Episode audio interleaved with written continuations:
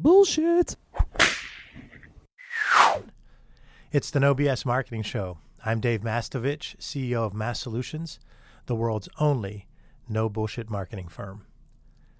When a new process is implemented, there are inevitable bumps in the road. Instead of taking a proactive approach to the challenge, many employees and middle managers ignore or avoid problems they perceive to be outside of their quote unquote area or their department.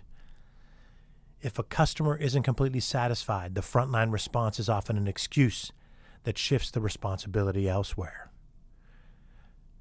After hearing a new idea, many people only point out potential negatives or say nothing.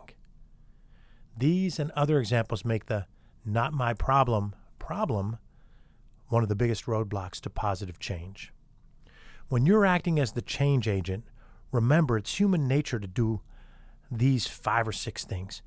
First, seek the path of least, resistance. It's flat out what we're going to do. It's how we're wired as humans. We're going to seek the le- path of least resistance. The second thing is people avoid incurring blame because throughout their lives, when they were blamed for something, that bothered them and stirs up negative emotions. Third thing is there's a fear of, of a loss of control or an increased workload resulting from a new process. Fourth, also keep in mind many key departments are responsible for keeping workflow moving, paying attention to details, avoiding mistakes. While this is essential to day to day operations, it creates a mindset of getting things done the same old way rather than focusing on new creative ideas. And that's the fifth one is that people are flat out resistant to change, subconsciously and consciously. So, when you're leading a change initiative, what can you do to increase your chances for success. First, find a leadership champion who has the formal or informal authority to gain broad support throughout the organization. Ideally, you would have a senior level sponsor of the new process or idea. Next, communicate clearly and often. Create a sense of urgency among the troops by pointing out both what they stand to lose by standing pat and what will be gained by moving forward. This is important. Robert Cialdini's Principles of Influence, he talks a lot about how people worry about what they stand to lose. So you want to point out both what they stand to lose by doing nothing and and what they stand to gain by moving forward with the change. That's an important thing because a lot of times people just talk about the gains of the change when the person who is being affected is thinking about what they're losing. They're losing their easiness, they're losing their comfort with doing it the same old way. You have to point out what they stand to lose and what they stand to gain.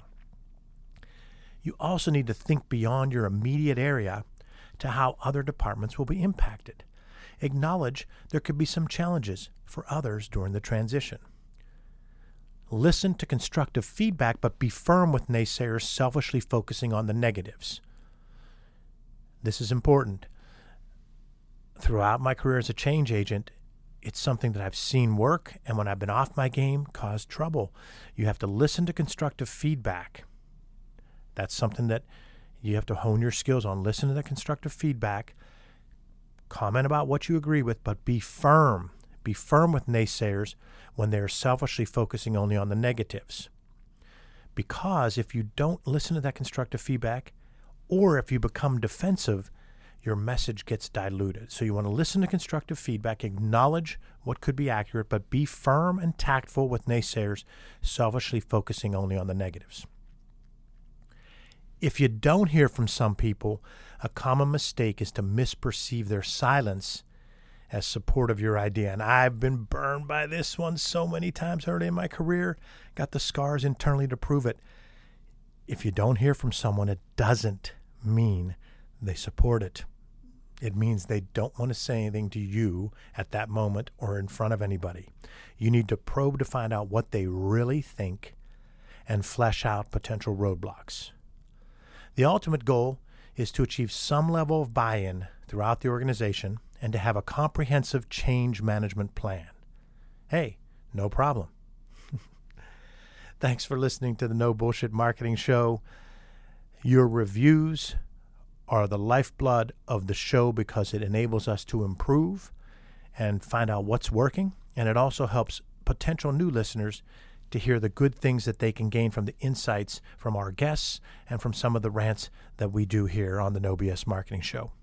So please take the time, one minute, 47 seconds to fill out a review. It's much appreciated. Also, go to masssolutions.biz.biz to sign up for your weekly No BS marketing fix. And also, remember to ask yourself what's the big idea and build your story around the answer. It's all about bold solutions, no BS.